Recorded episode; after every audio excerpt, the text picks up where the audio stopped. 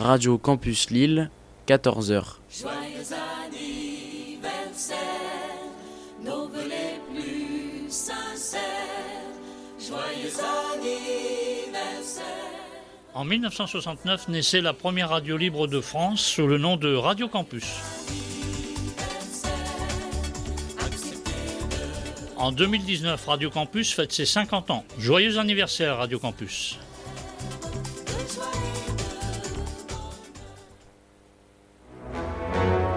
Il est 14h.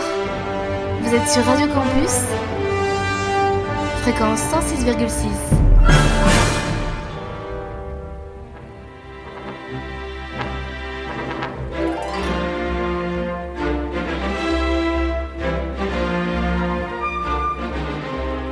– 14h-15h sur Radio Campus,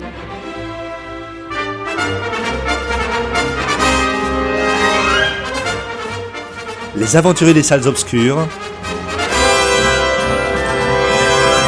le magazine cinéma produit par le quotidien du cinéma, Présenté par Christophe Dordain.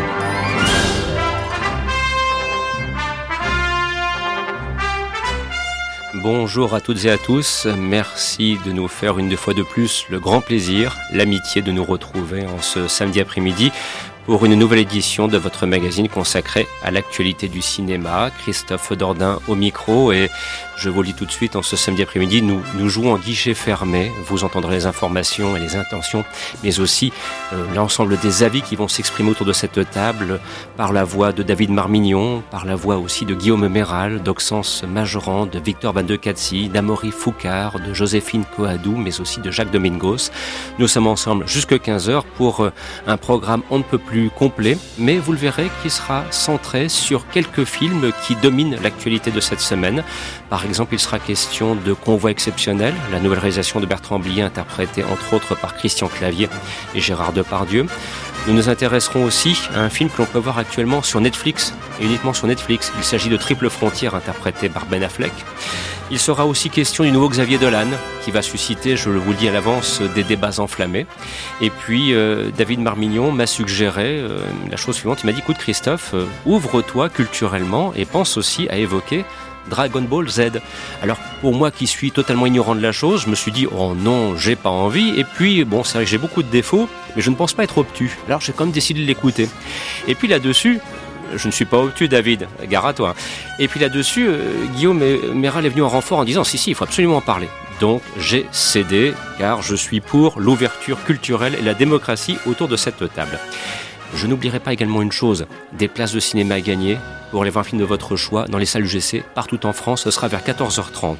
Voilà qui devait être dit. Sur ce, je vous laisse glisser musicalement. C'est Danny Elfman qu'on a, a convoqué pour ouvrir cette émission. Le thème, je vous laisse le soin de le découvrir. À tout de suite.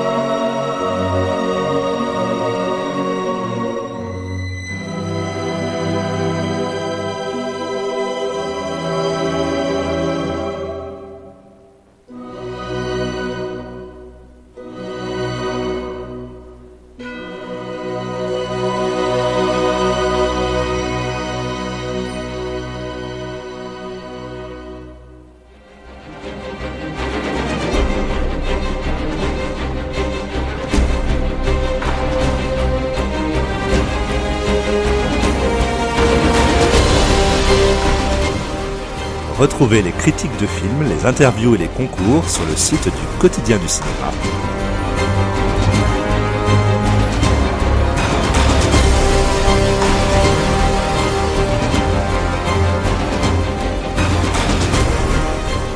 www.lequotidienducinéma.com Radio Campus jusqu'à 15h. C'est les aventuriers des salles obscures.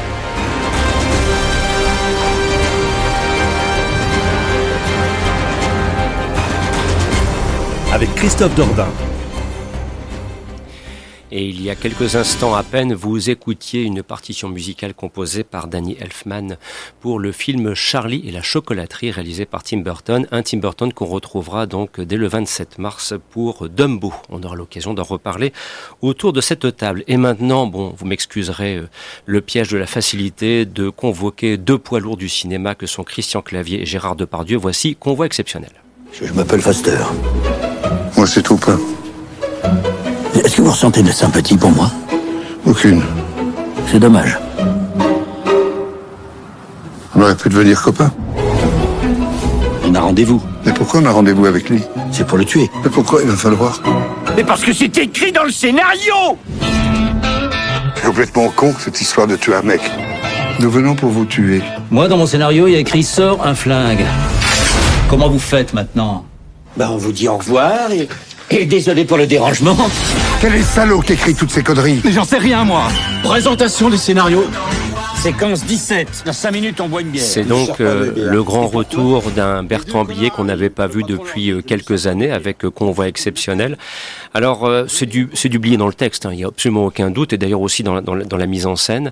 Euh, maintenant, euh, le temps de buffet froid, c'était il y a 40 ans et peut-être un petit peu révolu et, c'est vrai que c'est toujours un, petit peu le risque de se dire euh, parfois est-ce que certains réalisateurs ne font pas le film de trop, jouer tout de suite avec le, le Bertrand Blier, il n'y a pas de risque de ce côté-là. Maintenant, est-ce que ça peut être de la même puissance que les œuvres qu'il a pu réaliser dans les années 70 notamment, euh, ou même parfois dans les années 80 euh, Voilà, on, on peut peut-être un petit peu en douter. Alors de convoquer tout d'abord Amaury, euh, qui a l'occasion de voir Convoi exceptionnel. Alors est-ce que tu as euh, pris le volant? Est-ce que tu les as suivis sur leur route sinueuse à la recherche, enfin s'appuyant sur un scénario bien tortueux? Ouais, bien tortueux et, et surtout casse-gueule en fait, j'ai l'impression. Euh, pour commencer sur le négatif, je trouve que c'est un film, euh, bon déjà pour expliquer le concept un peu bizarre du film, c'est un film totalement méta qui se met en abîme sur deux personnages qui se rencontrent, qui se rencontrent assez vite, qui sont des personnages d'un scénario, un scénario qui est écrit quotidiennement par une équipe. Euh, euh, qui qui qui euh, qui, euh, qui rôde en fait autour d'eux dans, dans une ville euh, assez abstraite et euh, ça ne fait que parler de cinéma et que parler euh, de fiction. Et euh, moi, je trouve que malheureusement, Blier passe quand même après à un autre cinéaste plus jeune qui est euh, Quentin Dupieux. Et que euh, il fait tout ce qu'a déjà fait Quentin Dupieux avec beaucoup plus de jeunesse, de rythme, d'humour et, euh, et aussi d'inventivité visuelle. Cependant, je trouve que chez Blier, même si l'humour se casse un petit peu la gueule dans une certaine froideur que je trouve un petit peu euh, rebutante, euh, il y, a, euh, y a de la mélancolie, il y a de la poésie, il y a un peu de, de, de, de En attendant Godot. Et euh, c'est cet humour absurde-là qui, qui m'a qui m'a transporté en fait, et, surtout dans, sa manière de filmer la ville la nuit. Euh, la, la plupart des scènes de ce film, c'est deux personnages qui errent euh, sans but précis dans une ville et qui discutent en s'ennuyant. Et euh, un, moi, petit je peu a- l'image, un petit peu l'image de ce qui fut fait en son temps par Buffet Froid, parce qu'on on peut y penser parfois. hein. Oui, oui, mais là avec une, euh, avec un côté euh, vraiment épuré en fait. Dans, dans... c'est vraiment un film purement métaphorique qui a pas, qui a aucune logique en fait rationnelle. Et, et ce que j'ai aimé aussi, c'est que le film, enfin, nous mène à des scènes qui sont totalement inattendues. Jamais on est en, en mesure de, de, de prévoir ce qui va se passer dans les cinq minutes qui arrivent en fait. Et euh, c'est plein de surprises. Et, euh, et voilà, enfin, c'est- vraiment un film très modeste. Ça dure que 1h15. Et, euh, et ça manque pas de surprise, ça manque pas de poésie.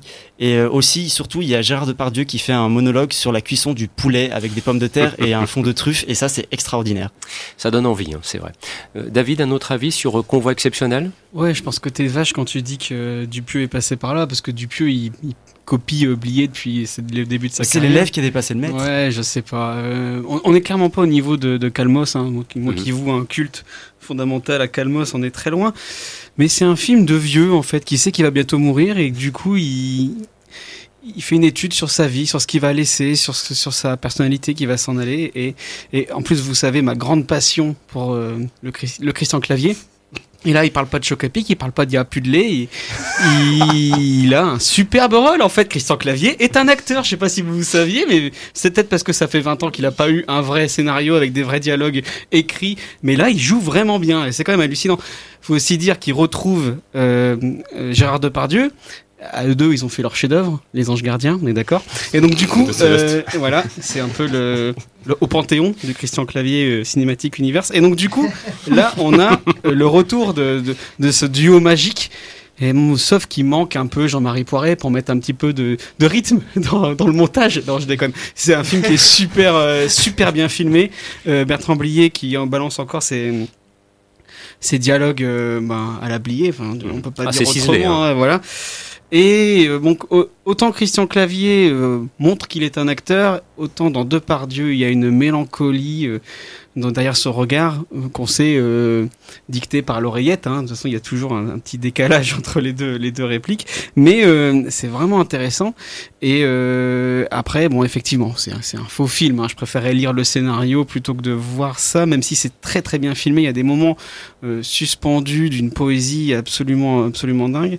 Mais est-ce que ça fait vraiment un vrai film? Je ne pense pas, sauf pour cette dernière cinq minutes où on a un, voilà le, monologue de Christian Clavier qui regarde avec un verre de vin Gérard Depardieu déclamer son amour pour la bouffe. Et c'est le moment du film où l'œil de Gérard Depardieu s'est rallumé. Et euh, où il est plus en train d'écouter ce qu'on lui dit à l'oreillette mais de, donner sa vision de la vie. Et si la vision de la vie c'est un poulet que, euh, aux truffes euh, cuisiné Avec- par Gérard avec deux, trois carrés de chocolat. avec deux trois de carrés de cho- de chocolat pour lier la sauce avec un bon petit Bordeaux bah, moi ça moi je signe tout de suite Ça, je m'en doutais qu'effectivement, cette séquence finale, cette espèce d'apothéose culinaire aurait été à, à ta convenance. Bon, vous l'aurez compris, Convoi exceptionnel n'a rien d'exceptionnel en fait. C'est un, c'est un blier en bonne mineure, mais euh, dans un paysage cinématographique français qui est quand même parfois caractérisé par... euh, comment dirais-je, le côté un petit peu aseptisé, euh, voilà, ou, faussement irrévérencieux, euh, voir du blier, ça fait encore du bien. Maintenant, je suis d'accord avec toi, David. Je crois qu'il faudra revenir euh, aux, aux sources de blier. Et pour ça, il n'y a pas d'autre solution que de redécouvrir, euh, pour qui ne les connaît pas, ou de revoir pour qui les connaît, les films qu'il a notamment dans les années 70, où sa verve d'auteur est absolument remarquable. Je, alors, tu, tu, tu voues une, une vénération tout à fait justifiée à Calmos. Moi, personnellement, c'est Buffet Froid qui reste pour moi le, le, le, le sommet, enfin, je veux dire, dans, dans, dans, dans ce registre bien particulier, avec notamment bah, son père Bernard Blier. Enfin, voilà. Parce que dès qu'il y a Bernard Blier sur un écran, déjà, de toute façon, bon, j'oublie le film, moi, je me focalise sur le personnage. Allez savoir pourquoi, mais il paraît que je ne suis pas seul. Voilà donc pour Convoi exceptionnel qui constitue le premier acte de cette émission. Et, et- et alors, j'ai oublié dans, dans mon introduction et dans la présentation de la vaste équipe réunie aujourd'hui, parce que vraiment, je vous le dis, on joue à guichet fermé. J'ai oublié d'accueillir comme il se doit Mélinda Rollo. Et puis, et puis, et puis, dans un petit coin, il y a quelqu'un qui est planqué, qui s'appelle Ryan. Alors, c'est le petit Ryan, il est là, il est dans un petit coin, il bouge pas, mais je- on prend un pari, David. Combien de temps avant qu'il n'essaye de bouffer un micro? Je- J'en suis Non, non, on l'a mis au coin exprès. pour oui, ça. non, mais tu verras, ça durera pas. Sur ce, chers amis, il est temps maintenant de convoquer euh, des hommes, des vrais. Voici Triple Frontière. Je n'ai jamais ressenti autant de fierté ou de satisfaction qu'en accomplissant une mission avec vous. Tout ce qu'on a fait et que je vois à quoi on en est réduit aujourd'hui. Essayer de faire bouger les choses dans ce pays. On n'a jamais piqué un centime. Tu t'es fait tirer dessus cinq fois pour ton pays et t'as même pas de quoi envoyer ces gamines à la fac. J'ai un job pour toi. Je suis passé à autre chose. Fish, j'ai besoin d'un pilote. Il y a le bébé maintenant. Ça pourrait changer ta vie et celle de ton monde pour de bon. Est-ce qu'on peut utiliser nos compétences pour notre propre profit? Ça marche. On le fait. Alors, vous voudrez bien excuser la version française qui parfois, euh, faut bien le reconnaître, parce que moi j'ai vu une petite euh, une petite VO euh, qui semblait un petit peu plus, enfin voilà, les voix sont beaucoup plus rocailleuses, Surtout plus musclées. Hein. Ouais, sur Netflix, ça le fait comme on dit. Voilà, puis même euh, Ben Affleck, quand on voit la tronche qu'il a avec tous les soucis qu'il a eu, ça, ça se voit d'ailleurs aussi un petit peu à l'image. Alors, ben, ce sont euh, Guillaume et, et de te solliciter en premier. Voilà, c'est un groupe de, de soldats qui découvrent qu'ils sont entre guillemets expendables, quoi, je veux dire, et qu'ils le sont définitivement, et qui vont se livrer à une aventure euh, pour leur propre euh, cette fois compte. Il n'est pas question de servir les intérêts d'un gouvernement. Il est question d'aller se servir dans la caisse pour alimenter leur propre vie euh, et se dire, ben après tout, tous les coups qu'on a pris dans la gueule, cette fois on va les rentabiliser, mais pour nous. C'est un petit peu ça le point de départ d'un triple frontière dont je dis à l'avance que le résultat final n'a peut-être pas été à la hauteur de tes, de tes attentes. Non, ouais, t'as bien, résumé le truc. Finalement, c'est un film, euh, c'est les films de commando, les Men on Mission, comme on en a connu beaucoup de grande qualité. On a eu les 12 salopards, euh, les 7 mercenaires, c'était ça à sa manière, de l'or pour les braves. The Expendables, effectivement. Il y avait aussi les larmes du soleil avec Bruce Willis, qui était assez sous-estimé à mon sens. Et du coup, le- film essaie de s'inscrire euh, sur cette tendance-là. Et je pense que c'est peut-être ce à quoi il ressemblait si Catherine Bigelow, qui avait été pressentie pour le réaliser en premier lieu, avait fini par concrétiser le projet. D'ailleurs, il y a toujours son compagnon euh, Mark Boll, qui écrit ses scénarios depuis des mineurs, qui est toujours crédité au scénario. Sauf que là, malheureusement, c'est J.C. Chandler qui l'a repris. Alors, J.C. Chandler, c'est le réalisateur de Margin Call, euh, de All Is Lost avec Robert Redford, de, de Most Violent Year avec déjà Oscar Isaac qui est, des- qui est dans le film.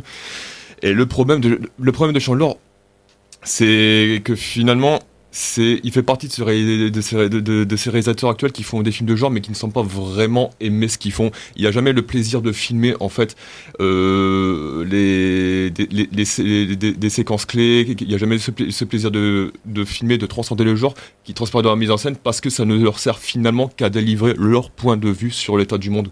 Donc on comprend la réelle métaphore sur l'impérialisme dans Triple Frontière. On comprend bien le discours qui est asséné maintes et maintes fois par les personnages sur le gouvernement américain qui a laissé ses ouailles tomber après avoir surexploité leur jeunesse et tatati, tatata, et tatatita. Sauf que t'es bien gentil, mon pote, ça, ça fait pas un film et surtout, ça ne fait pas une structure qui investit le spectateur.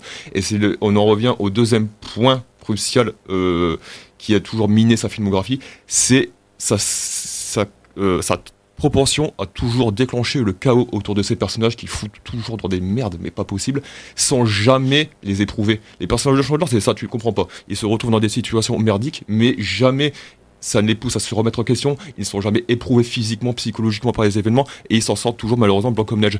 Et cette distance entre les personnages et le chaos qu'ils déclenchaient, qui était autour d'eux, ça pouvait se justifier dans Margin Call. Margin Call parce que c'était l'histoire d'une crise financière qui était déclenchée par des gens euh, qui n'étaient pas touchés par ça. Normal parce que c'était des banquiers qui allaient laisser le peuple se démerder avec les conséquences. Le problème dans Triple Frontière, c'est que euh, la structure n'est pas du tout les mêmes et cinématographiquement, ça a des conséquences méchantes. On a un braquage qui, on, on- on nous en parle pendant 20 minutes, ça dure 2 minutes à l'écran, c'est une bicoque planquée dans la jungle avec quatre gardes qui ressemblent à des papilles euh, qui sortent de maison de retraite qui gardent le truc quoi. Euh, trouver la bicoque dans la jungle, c'est le mec il se garde, il se garde dans un parking boisé et deux minutes après, hop, il y est.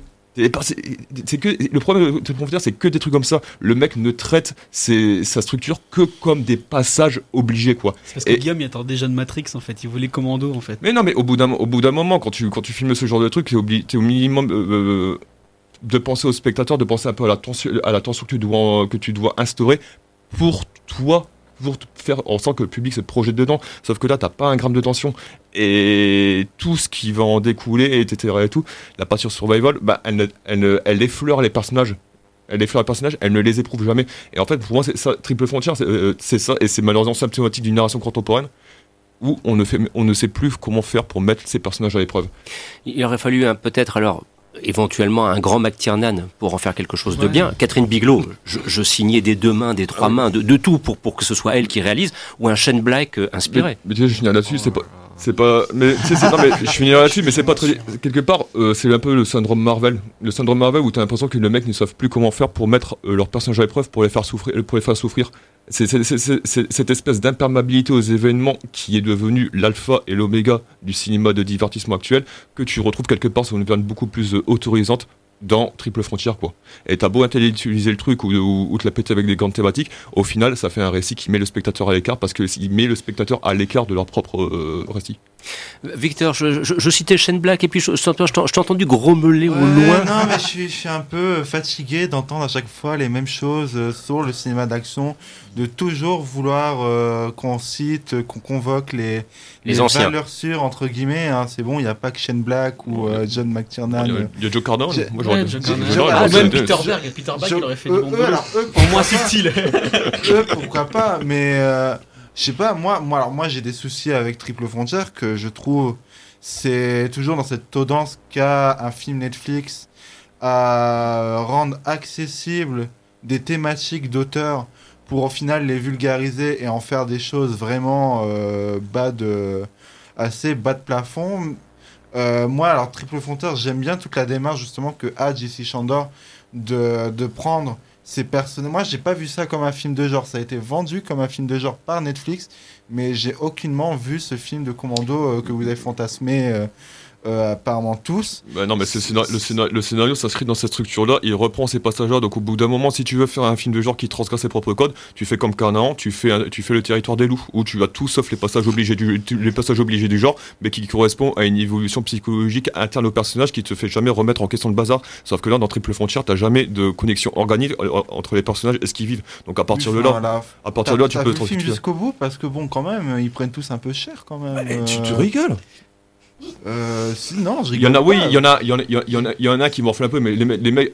Faut qu'on te montre euh, une, une sélection de films où ils prennent un peu plus cher que ça. Putain, ouais, mais carrément. Ah Ouais, au bout de- C'est pas, c'est pas immersif pour dessous. Puis ah, c'est pareil, les mecs qui sont sympas, on dirait qu'ils vont faire une partie de chasse quoi. Enfin, le, le mec il dit euh, brûle pas, brûle pas les billets, tu vas, euh, tu, tu vas bondir. Il se balade avec une veste orange qui se repart à 2 km à la ronde, mais au bout d'un moment, on dit mais putain les mecs, vous êtes des soldats d'élite ou bien vous êtes des campeurs? Enfin, ouais, Ou des gilets jaunes. Tout simplement. C'est ça le souci.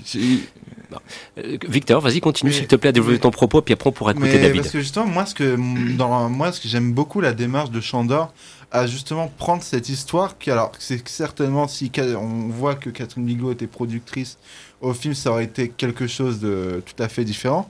Mais là, il va refaire un peu la, ce qu'il avait établi déjà avec euh, Amos Volunteer, en prenant le personnage de Oscar Isaac qui décide de monter ce qui au final n'est plus ni plus ni moins qu'une start-up commando militaire euh, où il va engager chaque personne à sa fonction pour avoir quoi? Pour être pour être pété de thunes à la fin.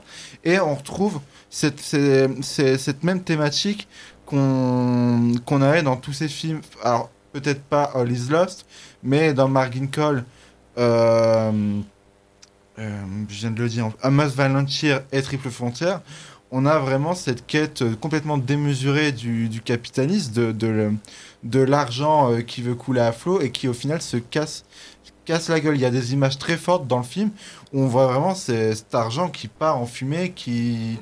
Et moi je trouvais justement qu'il y a des séquences très fortes. Mais pour ce qui est des discours, je suis d'accord avec toi. Mais le problème, c'est que le discours est tellement transparent qu'il se substitue à toute considération. Après, là où je serais d'accord, c'est que peut-être que une fois que tu as compris le message, deux heures c'est trop long. Deux heures un quart. Deux heures un quart c'est affreusement long. Et puis en plus, je trouve que il y a même des contre. C'est-à-dire que par rapport à ce qui veut démontrer, comme tu le dis, sur l'impérialisme, le capitalisme, etc. et tout, euh, il y a une manière de désinvestir totalement les personnages euh, des événements qui, qui, qui produit des contresens idéologiques complètement foireux. Je pense à la mort d'un personnage. Euh, moi, ça m'a fait penser à ce que. Je me souviens que Friedkin s'était fait déglinguer à l'époque de l'enfer du devoir parce que le mec abordait justement de plein fouet cette conséquence de voilà que des soldats, peut-être par rapport à un civil, tu, tu tires, qu'est-ce que tu fais, etc. Lui, il s'était fait déglinguer parce que, ok, le mec, il fonçait bien en tête sur sa, sur, son, sur sa problématique, mais au moins, il se cachait pas derrière son petit toit. Le problème de Chandler, là, c'est que le mec, il s'inscrit dans un truc un peu similaire, avec un personnage qui produit quelque chose de similaire. Et vu que le mec est immédiatement euh, racheté par ses potes ou ne sont jamais mis à l'épreuve, eh ben, sa, mé- sa mémoire est.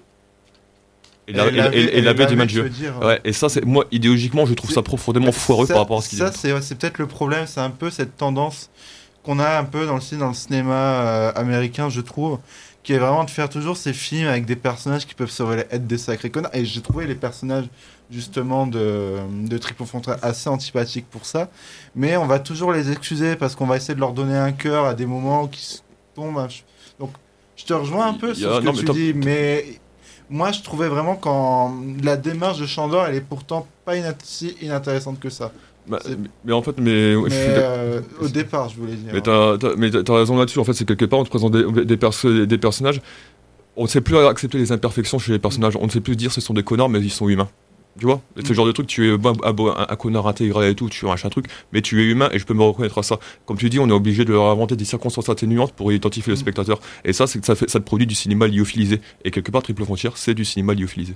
Alors David, pour euh, conclure par rapport à Triple Frontière, est-ce que tu rejoins le propos de Guillaume Cinéma lyophilisé? Point Ah, d'interrogation moi, je suis entre les deux. En fait, moi, j'attendais l'agence touriste, et puis j'ai eu l'agence touriste, qui est des trucs un, un peu plus sympas, un truc qu'une agence touriste un peu plus pété de thunes, parce que c'est Netflix et qu'ils en font des caisses. Et mais tu vois, Bah, moi, j'ai vu ça comme un film du samedi soir. J'attendais que ça soit beaucoup plus bourrin que ça. Ça l'est pas assez. Euh, J'aurais bien aimé. Je dis, Peter Berg là-dedans, ça aurait été nickel. Moi, je te prenais pour un mec fun, en fait. mais non, mais voilà, c'est- sympathique, c'est sympa. Tu sais bien que j'adore euh, du cinéma qui tâche avec du poil et des couilles qui tombent. Mais là, c'est c'est- pas ce qu'on, enfin, c'est pas ce qu'on attendait. En fait, finalement, il, il fait son petit, son petit truc. L'argent, c'est mal et ça. Mais moi, j'aime bien le côté argent représenté à l'écran. Tu vois, les, les 20 kilos, les 20 tonnes d'argent qui doivent se balader dans, les, dans la toundra. Ouais. C'était assez sympathique, c'était sympa. Tu sais que t'es funky comme une chanson de Vincent Delerme. Ah, c'est funky, Vincent Delarme. Je Bon, comprends je, pas. je me, je me casse, tirez-moi de là. Franchement, euh, sans, sans analyser trop le truc, ça reste un bon film du samedi soir avec des commandos. Si on aime ce genre de, de, de film, on- qu'on n'a plus trop souvent, et pour une fois qui est, qui est visé en premier degré, parce que moi, tous les films de commando maintenant c'est du second degré avec Liam Neeson qui a 60 balais. Donc voilà, en fait, je pense qu'on Plutôt a- 70 d'ailleurs. Ouais, on n'attendait pas tous le même film. Moi, j'attendais euh, un truc bas de plafond. Bon, ça se la raconte un peu. Ça se la racontera toujours moins que Sicario. Et, et ça reste, ça reste sympa. Ça reste, euh, Si vous, ça reste un bon film du samedi un soir. bon film de commando du samedi soir sur Netflix, il y a Les Larmes du Soleil avec Bruce Willis d'Antoine Fuqua qui vaut largement plus les tours. Ouais, non, mais là, je suis pas vraiment d'accord. Ah, J'ai aussi un petit peu de mal avec les larmes du soleil, mais je sais ô combien tu défends actuellement, euh, Fuqua. euh, Il faut dire dirais-je, Fuqua Sabre et- clair, et- le travail d'Antoine Foucault, mais qui mérite d'être reconsidéré Ouais, pour beaucoup de films. 2, c'est génial. Voilà. Allez, on va arrêter là maintenant pour euh, Triple Frontière, les amis. Je vous propose une petite, mais alors vraiment une brève ponctuation musicale. C'est le temps pour moi de lancer le concours, sinon je vais me faire incendier. Vous savez très bien comment ça se passe. Euh, Un thème musical d'un film qui va sortir prochainement sur les écrans et que je vous laisse le soin de, découvrir et peut-être de deviner. Donc, une question euh, très très simple pour gagner deux places pour les 20 films de votre choix sur les écrans UGC, valable partout en France. Il suffit donc de nous écrire à l'adresse suivante, pardon, concours et de citer un des deux comédiens à l'affiche du film Convoi exceptionnel. Je veux croire que c'est une question d'une foudroyante difficulté. Réponse attendue, concours le quotidien du cinéma.com. Un thème que je vous laisse de découvrir. Et puis ensuite, on changera un petit peu de registre. Il sera question de Sandrine Kiberlin avec mon bébé. À tout de suite.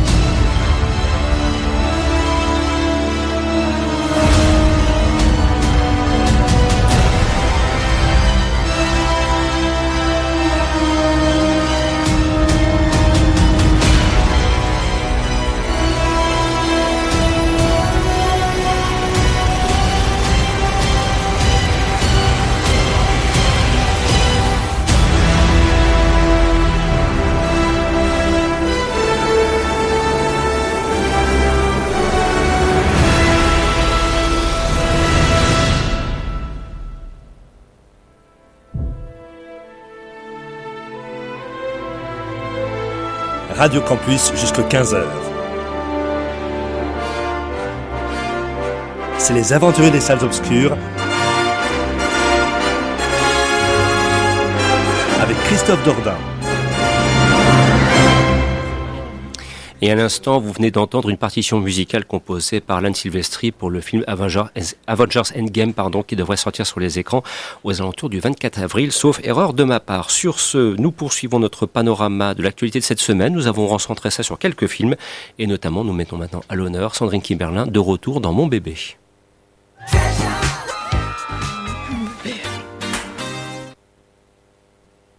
Arrête de me filmer, c'est quoi ce nouveau délire Je me fais des souvenirs. Pourquoi Pour quand tu seras parti. Tu sais qu'elle est acceptée, ta sœur Où Bah, au Canada. Ah cool, c'est bien. Non, mais elle va te manquer, hein, crois pas. Hein. Maman, arrête de filmer. Et moi, pourquoi tu me filmes pas Oh, la fatigue. Pff, C'est juste que quand t'es parti, il m'en restait deux à la maison. Là, elle part, je suis toute seule. C'est pas tellement la même sensation, quoi. Non, t'en avais rien à foutre de moi en fait. Oh, tu m'emmerdes Non, mais l'ingratitude Salut Nous, on est là pour tout, pour tout, pour tout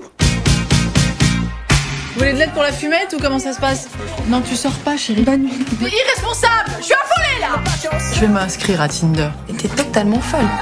C'est quoi ton prénom? Je m'appelle Héloïse. Il m'attend là-bas. Te retourne pas T'es beaucoup trop belle pour ça. Je suis trop belle, en attendant, j'ai pas de mec. Bon, Ça, alors, euh, disons les choses clairement. Parce qu'il y a quelques temps, quelques instants dans cette émission, nous parlions de triple frontière, avec Ben Affleck, ou une histoire de commando et tout. Et là, maintenant, on va aborder un film réalisé par euh, Lisa Azuelos.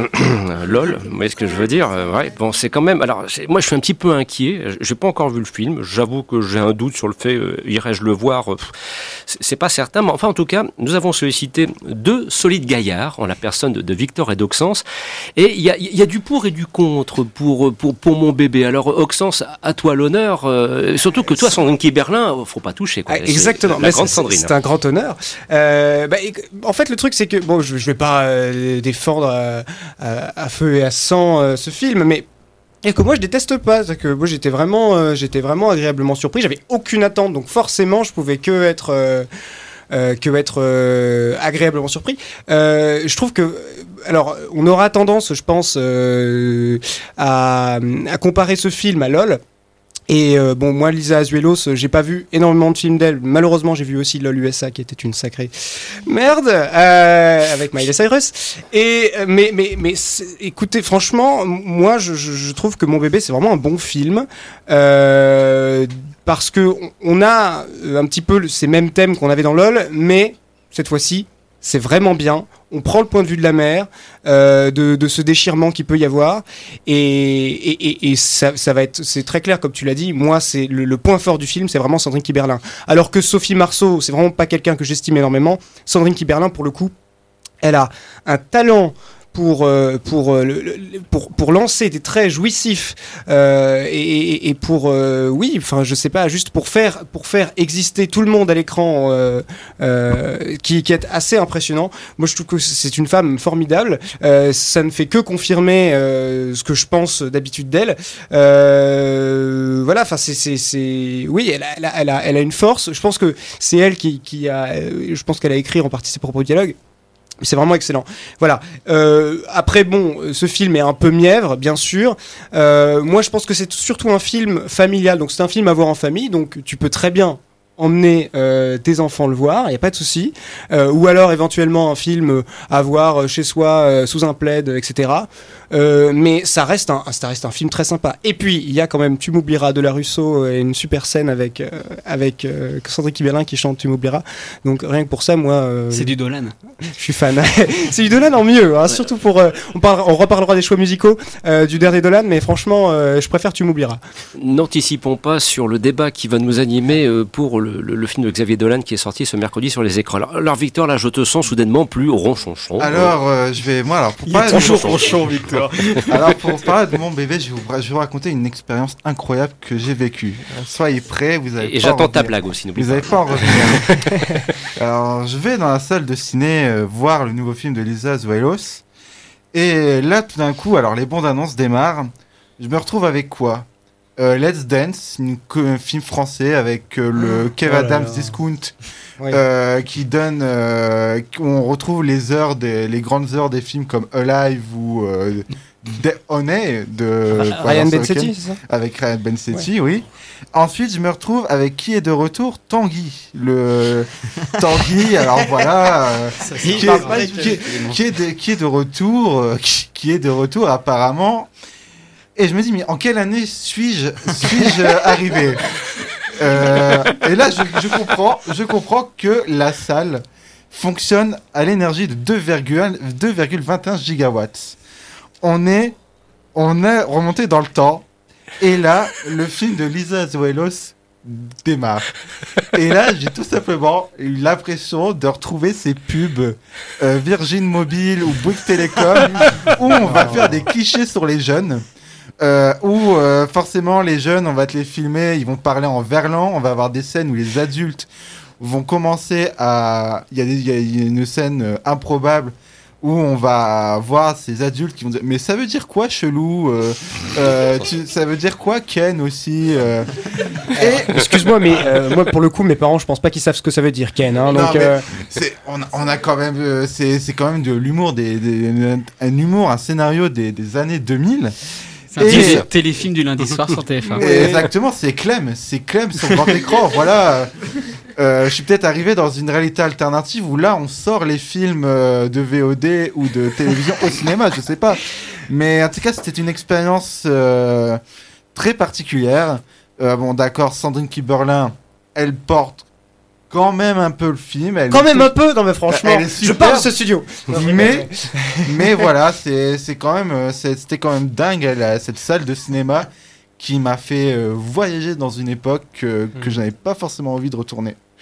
Bien, bah écoute, euh, voilà, bah, allez, un petit voyage dans le temps, c'est pas désagréable quand même, se souvenir un petit peu de tes Bah, jeunes je l'ai années. fait avec Dragon Ball et c'était super par contre, parce que là il y a du Moi, je, moi, je- franchement, je trouve que ça, ça passe très bien. Enfin, c'est effectivement, euh, c'est c'est pas, c'est pas un grand film, mais effectivement, bon, euh, voilà. Mais moi, je trouve que, enfin, franchement, les millennials, on les traite bien quand même. Enfin, c'est pas, c'est pas, Oh on n'est pas, on, on n'est pas dans les poncifs, dans les gros poncifs, C'est dans les LOL, gros c'est clichés. du niveau de LOL. Non, c'est mieux que LOL. Franchement, je trouve que c'est mieux que LOL. Et puis il y a une réactualisation quand même de, de ces trucs. Il y a, il y a un, un passage sur le polyamour. Moi, je trouve ça cool quand même. C'est c'est bien. Ouais, mais c'est toujours euh, Sandrine Kiberlin, elle va avoir ça, dit, oh, euh, c'est quoi le polyamour? Oh, c'est un peu chelou quand même. euh. Fait- je vais- aller- m'inscrire, je peux pas combattre la mauvaise foi. voilà. Non mais là, on sent effectivement qu'il y a une petite pointe de mauvaise foi, mais enfin c'est aussi l'apanage des interventions autour de cette table. mauvaise foi, non. Puis chez Lisa Alzuelos, il y a quand même Dalida qui est beaucoup pire. Enfin, carrément Ah oui, clairement. Bien, chers amis, nous poursuivons notre chemin parce que, et tu as bien fait de le rappeler, en fin d'émission, nous prendrons un petit peu de temps pour évoquer Dragon Ball. hein. Ça, c'est important. Ça, ça- Ouais, non, mais ça, ça, il faut absolument le faire.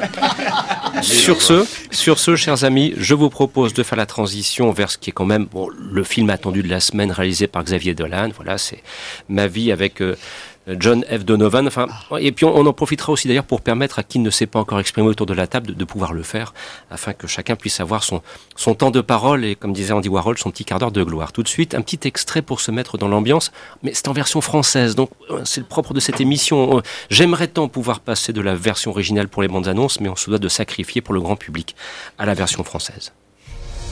Nous savons comment ça a commencé. Il a répondu à une de vos lettres de fan. Et à partir de là, une correspondance improbable a débuté, etc., etc. Pourquoi ne pas remonter au tout début, comment tout a commencé entre vous et John F. Donovan? Je venais d'avoir 11 ans. Les élèves à l'école se moquaient de moi parce que j'étais le petit nouveau. Rupert Désolé. Ma mère et moi, on ne se parlait pratiquement plus. Tous mes rêves s'étaient envolés. Le seul qui avait survécu, c'était John. On choisira l'impression finale, Barbara. Ouais, mais à Noël, t'auras un poney? Il avait tout entre les mains. Ça sera tout pour aujourd'hui. Les femmes, Merci à tous. la gloire, l'amour.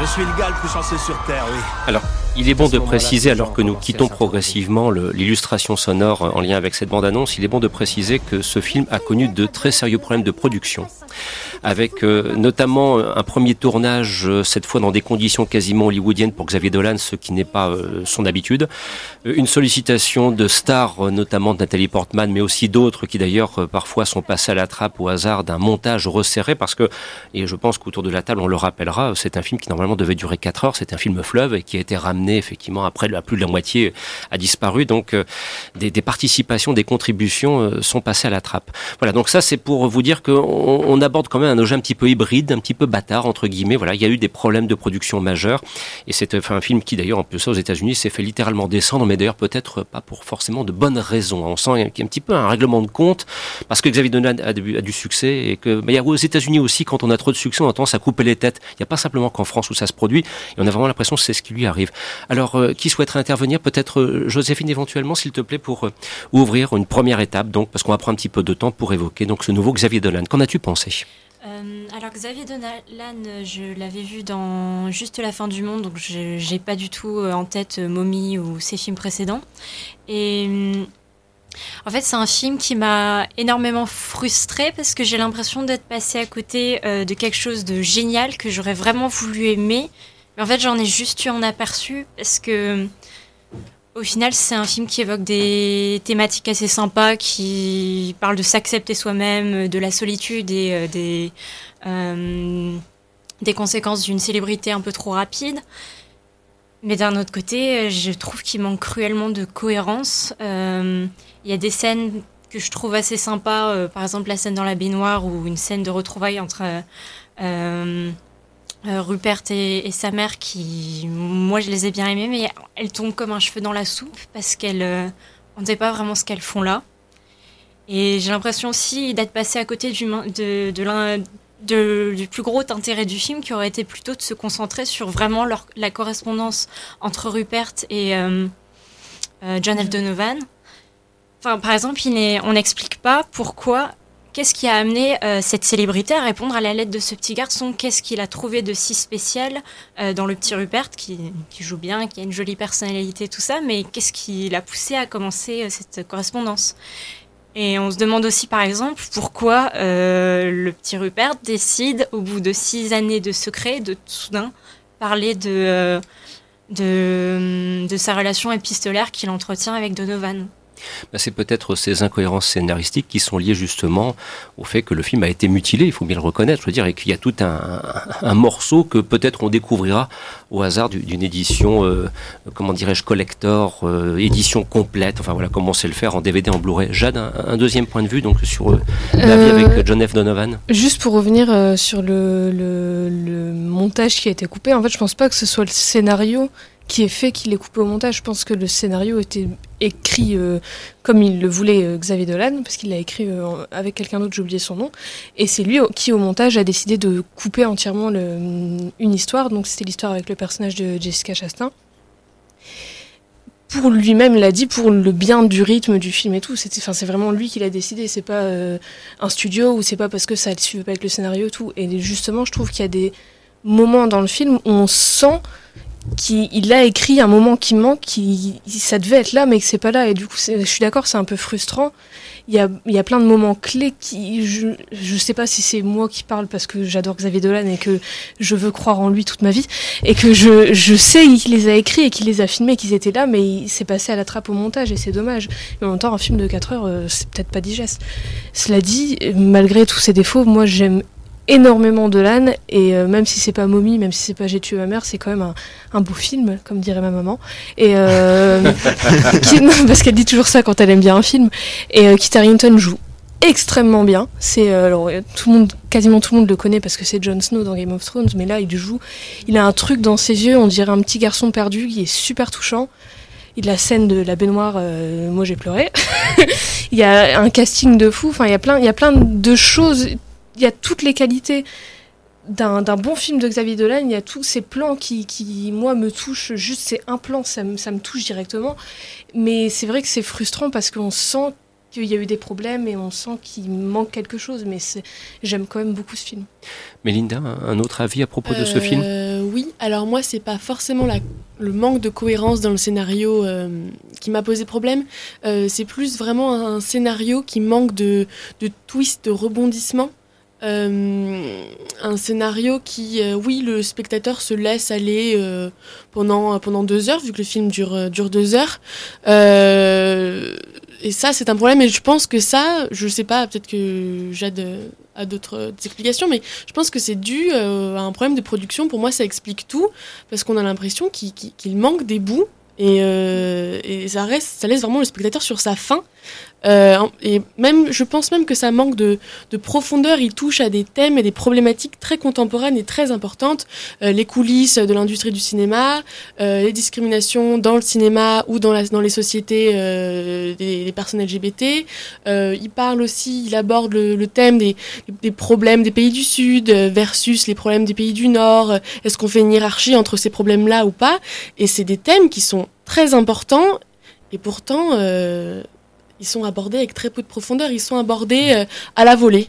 Mais moi, je me demande, pardon, euh, Melinda, c'est pourquoi est-ce qu'il a, il a pas fait comme euh, Quaron euh, avec Netflix? Il, il aurait eu le temps, peut-être, de développer tout cela? Un c'est- Il veut, Non? Il avait pas parlé de, de, de bosser peut-être un jour pour Peut-être pour une Netflix série, mais il veut pas que ses films, il veut que ses films sortent en priorité au cinéma en fait. Ah oui, c'est ça, ouais. Bon. David, s'il te plaît. Bah, moi, en fait, je, je m'en fous complètement des problèmes de production, des problèmes de scénario. Tu les as pas ressentis du tout Euh, si, mais on s'en fout, c'est un film de Xavier Dolan. Un film de Xavier Dolan, ça se ressent. Et, moi, le- la scène du gamin qui regarde ce- son générique, le générique de Roswell. c'est Qui c'est regarde Roswell, Roswell, c'est putain. littéralement Roswell, et il est hystérique devant le truc en disant je suis né pour voir cette série. Oh là là. Et C'est magnifique. et sur une sup- sur la musique de, de Blink 182 et, et voilà et moi à ce moment-là tu vois ça représente tout le film c'est c'est un film de Xavier Dolan. Ça se ressent ça ça s'adresse pas ni aux cyniques ni aux, aux- à- aux- tous les critiques tous ceux qui vont vouloir analyser ce que c'est. On s'en fout c'est un objet filmique. Alors ok il m'a manqué la grosse catharsis catharsis pop qu'il y a dans tous ces films et qui me qui me sont dans le plein cœur et qui me fait devenir une flaque de morve. Mais ça reste quand même un film ultra bien joué, ultra bien réalisé et passionnant, alors qu'il ne raconte pas grand chose, mais il raconte la vie, deux vies qui s'entrecroisent et on s'en fout complètement de pourquoi ils ont écrit les lettres, pourquoi ils le lisent, pourquoi gna. Ouais, Mais tu conviendras qu'il y a peut-être des personnes qui ressentent effectivement des manques. Je veux dire, après, chacun l'apprécie à suis sa d'accord, façon. mais en fait, tu vois, on- c'est pas un thriller, quoi. C'est euh, Xavier Dolan qui raconte sa vie et qui raconte sa. Alors, c'est un, c'est un acte complètement euh, objectif et, euh, et d'un mec qui se la raconte, parce que Xavier Dolan, on est d'accord pour dire qu'il a un melon hallucinant. Mais moi, j'adore C'est pour ça tu vois. l'aime. C'est pour ça qu'on l'aime et c'est pour ça que. Enfin, voilà. Moi, j'ai l'impression qu'avec ce film. euh, il, il a, il a fait un rêve, c'est-à-dire avoir toutes les stars euh, qu'il a toujours adorées. Il les a dans son film. Et je pense que le rêve était sûrement trop gros pour lui. Mhm. Mais en, en l'état, ça reste un, un objet filmique absolument passionnant. Guillaume? Ouais, je vais quand tu dis ça se, ressent, ça se ressent comme un film de Peter Berg ou ça se ressent un peu différemment quand même? Par, rapport, par rapport à ton propos personnel en non, fait. mais je sais pas. Tu vois, tu vois moi, euh, la- mon- ma première expérience avec Dolan, c'était Mommy. Alors, euh, euh, film diffusé sur Arte de 2h30 en québécois. Et je me suis dit, pff, bon, allez, tout le monde le regarde, tout le monde m'en parle. Et, et ça m'intéressait pas du tout. Et j'ai fini le film comme une merde, on peut le dire littéralement, en, en chialant pendant une demi-heure, en me repassant les trucs et en me disant, putain, le mec, il me fait chialer avec du Oasis. Mais qui arrive à faire Mais, chialer le avec truc, du le- Oasis? mais ce qui est marrant finalement avec Dolan, c'est qu'il a été célébré par une presse dite intello, alors que c'est un mec qui fondamentalement fait dans le mélodrame. Mais quoi. bien il sûr, c'est du pop, c'est pas, c'est Ouais. pas de l'intello, c'est Ouais. du ressenti et, et ça, ça, ça, ça va pas respecter une- une- aucune analyse. Petit coup d'accélérateur, Victor, s'il te plaît, parce que Ouais, le temps file. Bah Alors là, euh, moi, j'ai eu l'impression de voir, euh, j'ai effectivement vu ces manques euh, assez frustrants, cette produ- post-production assez calamiteuse. C'est vraiment, euh, John F. Dolan, c'est vraiment un projet qui s'est tiré depuis des années.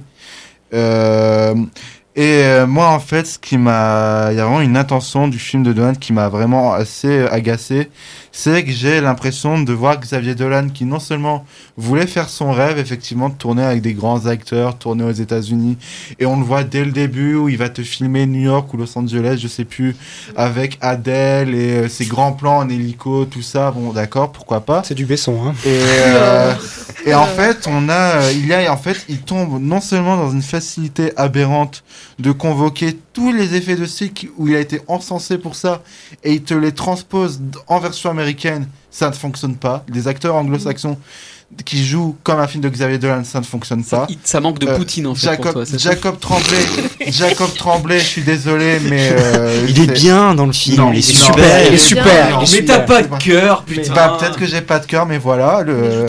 Euh, et puis surtout, il y a plusieurs films. Il y a plusieurs films en un. Il y a Xavier Dolan Origins où on va avoir, on va Mais c'est hyper intéressant d'avoir avoir- les Euh, Non, non, non, non, je suis désolé, hein, parce que cette note d'attention où il le fait, où il va te lire la lettre qu'il a écrite à Leonardo DiCaprio et qui va en faire un film après. Euh, merci bien Xavier pour normal. cette leçon. Ensuite, on a Xavier Dolan contre les médias où il va pas s'empêcher de faire un film, il va pas s'empêcher de passer des moments où il va dire ah gna gna les journalistes sont pas bien, gna gna gna vous êtes nuls les journalistes de nous juger en tant qu'acteurs privilégiés blancs, vous êtes des méchants. Et puis ensuite, on a le Xavier Dolan Hit Machine Charlie et Lulu. Mais ça a toujours été ça, Xavier Dolan. Magnifique, pour la référence. Hit Machine. où en gros, où en gros, il va vraiment créer la facilité en mettant des moments. ça- Alors, bah non, oui. c'est toujours, je suis, Bah oui. d'accord, Oui. je suis complètement d'accord. Ça a toujours été son cinéma, Oui, non, mais mais c'était toujours placé. Il avait toujours le tempo parfait. Où on allait, euh, il y a- il avait toujours le bon moment pour placer la musique. La musique crée quelque chose. Là, je suis désolé, les musiques apparaissent de manière complètement aléatoire. On dirait qu'il a mis sa playlist Spotify euh, des années 2000 en aléatoire dans son sur Final Cut et pourquoi pas? Et euh, on se retrouve avec des scènes, la scène avec Stand By Me par Florence Ouais, and c'est the Machine, c'est facile, c'est facile à faire. Bon. Euh, The Verve Bittersweet Symphony en guise de fin, arrête, c'est euh, facile. c'est Ah, franchement, mieux dans c'est Sex Intention. D'accord. C'était Ok, mieux dans Sex alors Intention. je, je suis d'accord pour dire que quand Dolan réinvestit toutes les références populaires des années 90, c'est à la fois pour le meilleur et surtout pour le pire. Et en même temps, moi, ce qui me plaît énormément avec ce film, c'est qu'il y met énormément de lui dedans. Il y met toute son enfance, ses rêves, son amour des acteurs. Et je suis désolé, moi, dans le film, il y a des leçons de vie et des rapports humains qui sont extrêmement Mais c'est ça faire un film. Et euh, c'est voilà. mettre du toit dedans, c'est- voilà. normal que ce c'est fasse sa deux thérapie. Cinq- Mais tout le monde fait ça, c'est normal. C'est comme ça que tu fais de personnages. l'art, Victor, c'est en La, extérieur. la relation entre les deux Victor personnages est qui devenu sont complètement miroirs. cynique, on l'a perdu. Mais oui. Non mais Stop, voilà, stop, qui- pas tout ce le monde que en les même deux- temps. Ce que les deux vont apprendre l'un de l'autre et l'impact, l'impact que tout ça aura sur leur vie, sans rien dévoiler, ça aboutit sur une fin que je trouve magnifique. Et s'il y a une raison pour aller voir Merci, le film, c'est pour cette fin et ce plan de fin qui est bouleversant. Chers amis, je suis, moi, je suis dans la, dans la plus mauvaise des positions. Je, je me dois de trancher simplement parce que je veux absolument que l'on respecte ce qui était prévu et qu'on évoque maintenant Dragon Ball Z. Ah mais oui, je ça, me rends c'est compte. mieux mais- que du Dolan, hein, de toute façon. Non, non, Victor, sinon. Victor, je vais te couper le micro. Non, blague, blague à part, il nous reste quelques instants. Et, et Guillaume, s'il te plaît, euh, David viendra bien sûr à ton, à ton secours de dire le, le bien de, de ce film, qui d'ailleurs, à la limite, peut être aussi très intéressant à quelques encablures des fêtes de, des prochaines vacances, par exemple, pour qui souhaite aller en famille euh, voir un bon film d'animation. La Qu'en est-il bagarre. Ouais, Avec de la bagarre. C'est la bagarre. Alors. Non mais, euh, non, mais pour, dire- bon, pour, pour essayer d'aller plus, le plus vite possible, euh, en fait Dragon Ball Z c'est un peu l'alpha et l'oméga de tous les gamins qui ont grandi dans les années 90, d'accord? Donc euh, Génération Club de Dorothée, Chevalier Zodiac, euh, hashtag nostalgie, tout ce que tu veux, ça c'est clair, on y est. Le truc c'est que euh, en dehors de la continuité de l'univers Dragon Ball Z, en dehors de toutes les reprises de la mythologie qui a eu lieu, etc., le, f- le fait est que quand tu vas voir Dragon Ball Super Broly, tu vas d'abord pour, euh, pour ouais, avoir ta petite pastille, euh, c'était mieux, c'était mieux avant. Ah, faut pas s'en faut, faut pas s'en cacher. Mais ça fait pas un film. Et ce qui est très intéressant dans Dragon Ball Super Broly, c'est que les mecs ont compris ce qui t'avait marqué quand t'étais gamin et que le font mieux. Parce que dans Broly- Dragon Ball, Dragon Ball Super Broly, c'est pas un film qui te reprend tes souvenirs gamin, c'est un film qui te le fait mieux. C'est un film qui, ça, ça, pourrait être une, un interlude de la continuité de l'univers Dragon Ball, etc. Ils t'en font un vrai film avec un vrai scénario derrière, avec un arc narratif super bien construit autour du personnage de Broly, qui te permet de te projeter dans l'univers sans ressentir systématiquement le besoin de combler, de, de combler les trous. Et t'as un prologue qui, a, qui que je trouve absolument, absolument génial, qui fait tout ce que Man of Steel aurait voulu faire, mais ne, mais ne, ne- ne- ne réussit pas à faire. Je te Et- comprends là. Et t'as en quelques, en, une poignée de minutes, et le mec il t'introduit une dizaine de personnages, des conflits dramatiques. Euh, t'as vraiment, même une, dimension quasiment shakespearienne dans le personnage de Freezer qui a servi euh, pour des, euh, avec qui, aborde des notions de pouvoir, des, des, relations de, hiérar- de hiérarchie entre eux, lui, il a plein des qui est super bien construite. Et à côté de ça, t'as une heure de baston à la fin qui est absolument dantesque. Et qui te rappelle que Dragon Ball Z, quelque part, c'est pas seulement une série où les mecs se fightaient, c'est la seule série du monde, la seule mythologie du monde, où les personnages étaient plus forts que la nature, où t'as l'impression que les mecs, ils pouvaient plier les éléments avec le pouce, quoi. Tous les coups, etc., se répercutent dans un changement climatique, et les volcans qui entraînent l'éruption, et les secousses sismiques qui va à chaque fois que t'en as un qui bat un œil. Et ça te permet en fait de produire une, évolution du récit, une gradation dans le- dans l'évolution des personnages qui, qui, se, bah, qui se ressent en fait. tu as un récit par l'action, tu as un récit par le mouvement où les personnages évoluent au sein de cette baston et euh, les, éléments, la manière dont ça se les éléments, c'est une manière de faire progresser tout ça quoi. Et Dragon Ball, ça te rappelle que c'était ça, c'était cette euh, série qui défiait constamment les limites de ton imagination parce qu'ils allaient toujours plus loin que ton imagination. Parce que pour la première fois, tu avais, c'est une dramaturgie à hauteur de titan qui te rejoue les batailles euh, les plus antédiluviennes du monde à même l'écran quoi. Et sans ajouter qu'en plus que visu- visuellement, il y a un boulot sur le montage, sur la qualité de l'animation qui est absolument ouf. Euh, moi, je trouve que Dragon Ball, c'est non seulement il faut aller le voir, mais surtout en cette période de Marvel où on te fait croire que le grand spectacle, c'est des personnages de sitcom qui sont balancés dans une dramaturgie de sitcom avec des fonds verts mal incrustés derrière, plus ou moins bien incrustés derrière. Faut voilà ce que c'est le truc qui le, le truc bigger than life, bigger than tout qui met plein la gueule. David Euh, ouais, bah, je suis vengé de mon enfance parce que moi, j'ai jamais pu voir la fin de Dragon Ball Z parce que je devais aller au catéchisme. Enfin, là, tu vois, j'ai été au ciné, j'ai vu un truc génial, j'ai vu pour une heure, ouais, une heure de truc pour dire. j'ai vu une heure de porno euh, Dragon Ball Z sur grand écran, c'était génial. J'étais le voir en avant-première, il y avait que des trentenaires bedonnants qui sentaient la sueur. J'étais dans mon élément et c'était formidable. Allez voir Dragon Ball Z, super truc machin. Je sais plus comment ça s'appelle parce que tu sors de là, tu, tu- tu n'as plus de vie. Tu as vu un, un élément, euh, un Ouais, film où les, les gars se battent tellement fort qu'ils détruisent la fabrique de l'espace et du temps. C'est hallucinant, c'est à voir euh, absolument. C'est c'est la vie, c'est la vie. Il y allait pas seulement pour la nostalgie, y allez-y parce que Ouais. c'est un vrai. C'est un film, gros quoi. spectacle. C'est très C'est accessible pour les Ouais. néophytes aussi, c'est ça qu'il faut C'est souligner. important à c'est souligner, que. Et j'ai hâte de- j'ai hâte de le revoir en VF c'est- pour retrouver les voix de mon La enfance. VF est tellement mortelle. On a aussi non seulement les, les teams de, de la série, mais on a aussi Mouloud Achour.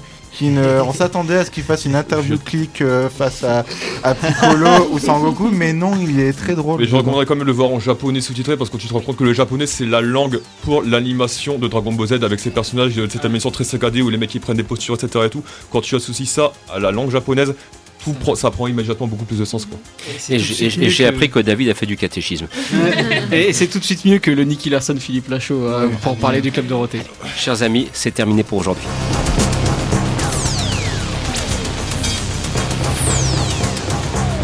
Un grand merci à Melinda Rollo, Joséphine Coadou, Jeanne Domingos, Amaury Foucard, Victor Van de Catsi, Oxens Majoran, Ryan Mezoud qui est venu nous saluer, Guillaume Méral et David Marmignon avec Christophe Dordain. C'était l'équipe des aventuriers pour ce samedi. Nous aurons grand plaisir à vous retrouver dès la semaine prochaine pour nouvelles aventures.